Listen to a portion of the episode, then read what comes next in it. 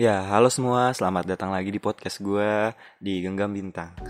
Ya, jadi hari ini gue bakal bercerita bagaimana sih gue memulai mimpi gue, menemukan mimpi gue, dan bagaimana gue bisa menjalankan mimpi gue.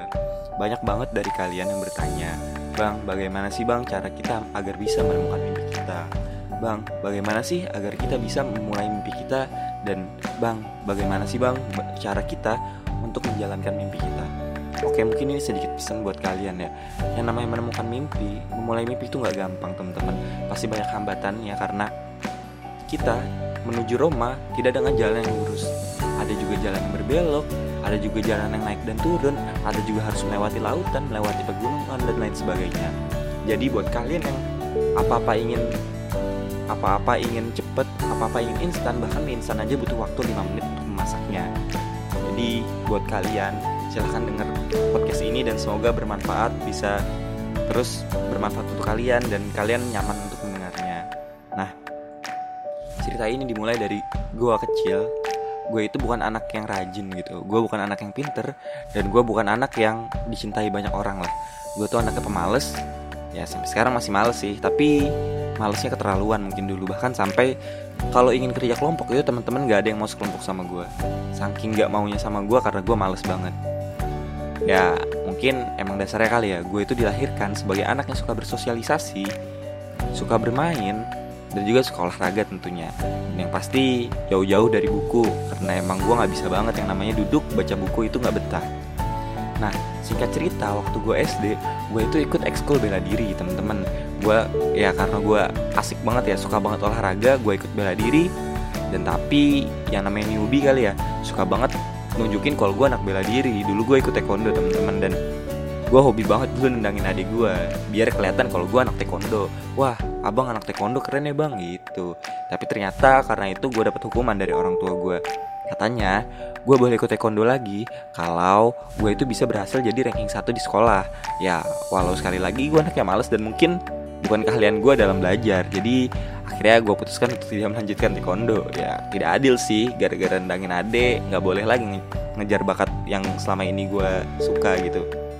Ya mungkin orang tua gue selalu nganggep bahwa bakat itu selalu dinilai dari apa yang ditulis dalam kertas. Seperti nilai atau mungkin medali berbentuk medali emas. Ya terbukti sih itu adalah bakat. Tapi kalau bakat yang dilatih dari awal apa yang bisa kita harapkan gitu teman-teman Nah, sesusah itu loh mencari mimpi, memulai mimpi dan menemukan mimpi. Saking malesnya, dulu waktu gue kelas 6 SD, gue dinyatakan untuk tidak naik kelas. Katanya nilai gue sangat kurang dan juga alak gue sangat kurang. Ya, dulu sekolah gue swasta, jadi menjaga image sekolah. Dan karena gue nggak terima, gue nggak naik kelas, akhirnya gue putuskan untuk pindah ke sekolah negeri. Dan dulu pandangan gue untuk sekolah negeri itu anak-anaknya tuh bengal-bengal, bandel-bandel, sukanya tawuran, dan yang nggak berpendidikan lah. Tapi ternyata saat gue pindah ke sekolah negeri itu jauh banget. Mereka lebih menerima gue mereka lebih menghargai gue mereka lebih memanusiakan gue bahkan mereka lebih membimbing, gue bahkan guru di sekolah gue itu saking membimbingnya sampai gue berhasil nyaman di sekolah tersebut. Sampai akhirnya gue lulus dari sekolah tersebut dapat nilai predikat yang lumayan bagus.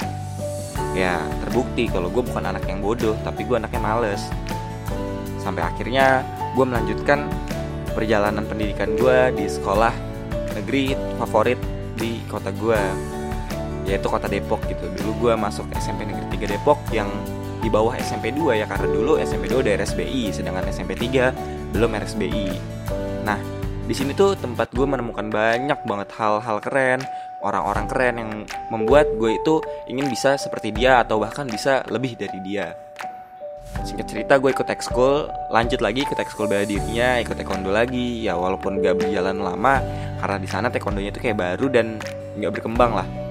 Dan akhirnya gue ikut rohis. Di rohis gue ketemu banyak banget alumni alumni keren senior senior keren yang membuat gue bisa berpikir kalau gue ingin seperti jadi mereka dan ingin lebih baik dari mereka.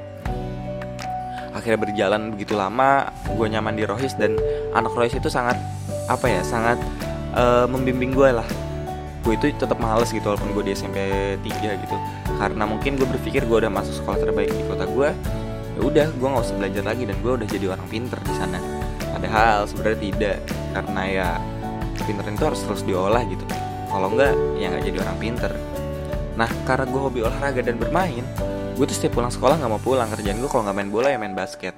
Ya kenapa main basket? Karena SM, anak SMP itu yang paling keren itu pasti anak basket. Cogannya sekolah itu anak basket. Jadi ya gue ikut ikutan aja main basket. Ya walaupun akhirnya bisa sih main basket tapi gue nggak bergabung dalam timnya. Ya buat seneng senengan aja gitu sampai kelas 3 seperti itu terus. Bahkan gue itu pulang sekolah jam 2 gue baru nyampe rumah jam 6 karena itu dulu pasti main bola main sama temen-temen ngobrol dan lain sebagainya. Sikat cerita ya lulus dari SMP Gue kembali bukan jadi anak yang cerdas. Gue males. Bahkan saking malesnya gue pernah masuk kelas itu waktu kelas 9 Itu jam 9 ya karena sekolah sama rumah jauh banget ya Dan kendaraan juga ma macet. Waktu itu gue masih naik angkot Belum ada gojek, belum ada grab. Dan ya males lah karena udah telat. Jadi kayak ya udahlah nggak usah masuk ke kelas. Ke kelas temen dulu sampai kelas yang ada gurunya tuh keluar baru gue masuk ke dalam kelas. Ya mungkin yang ditiru ya ini nggak bener. Ya proses lah ya proses gue menemukan mimpi sampai akhirnya gue lulus dari SMP nilai gue hancur-hancuran dan orang tua gue ngehukum gue lagi. Ya di rumah selalu apa-apa dengan hukuman. Terus gue dihukum untuk masuk pesantren yang katanya di pesantren itu gue bisa berkembang. Tapi ternyata karena gue gak nyaman juga itu bukan pilihan gue di sana gue malah jadi hancur-hancuran lebih parah. Lebih parah lebih hancur dari sebelumnya. Sampai saking gak betahnya gue tuh nggak punya temen deket. Ya deket sih sama adik kelas tapi malah diremehin sama mereka bahkan sampai di pintu kamarnya ditulis gue dilarang masuk gitu deh nggak jelas. Dan terus sampai akhirnya gue difitnah ngambil duit teman gue sendiri. Padahal gue nggak pernah tahu mereka nyimpen kunci di mana dompet di mana. Ya masa sih orang yang nggak tahu sama sekali yang difitnah maling sampai-sampai gue dihukum. Dihukum sama senior dipukul ditampar dan lain sebagainya. Dan akhirnya gue putuskan untuk gue keluar dengan memenuhi syarat dari orang tua gue katanya gue harus berubah jadi anak yang lebih rajin. Nah, saat gue pindah, saat gue keluar, gue pindah ke sekolah swasta di kota gue. Di sana gue menemukan banyak banget hal dan di situlah tempat gue menemukan mimpi. Di sana, uh, eh, gue ulang lagi dari kelas 1 karena kurikulum pesantren itu berbeda dengan kurikulum sekolah umum. Dan ya itu titik balik gue saat gue berusaha berubah. Di sana gue menemukan banyak hal, gue menemukan mimpi gue dan bahkan gue menemukan cinta gue, asik cinta. Nah, di sana gue memulainya dengan kembali dengan ekskul bela diri cuma bela diri yang berbeda. Karena waktu gue kelas 9 gue ikut karate dan gue melanjutkan karate di SMA gue dan alhamdulillah waktu pertama kali gue masuk gue langsung diajakin ikut pertandingan karate. Dan ternyata ada hasilnya. Gue bisa mendapat juara tiga medali perunggu di saat itu ya. Ya walaupun emang karena lawannya gak banyak tapi ya udahlah emang rezekinya di sana. Dan lanjut setelah itu uh, karena gue suka bersosialisasi akhirnya gue lampiaskan semua rasa ingin sosialisasi gue ke organisasi. Gue ikut organisasi dalam sekolah dan organisasi ekstra sekolah. Di situ gue ikut karena keresahan kali dalam diri gue selama ini. Gue ngerasa dikekang sama orang tua dan gue nggak mau kayak gitu lagi.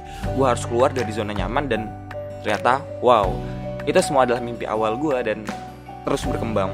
Gue dikenal banyak orang banyak orang mengenal gue bahkan sampai orang kalau bilang oh lu sekolah di sini berarti lu kenal sama gue dong gitu saking banyaknya orang mengenal gue itu adalah hal terbaik dalam hidup gue gue merasa uh, gue sudah tidak di penjara lagi gue keluar dari penjara. Karena menurut gue saat kita mencari mimpi gue adalah kita harus keluar dari zona kita dan kita harus apa ya namanya kita harus memunculkan mimpi itu dari keresahan kita.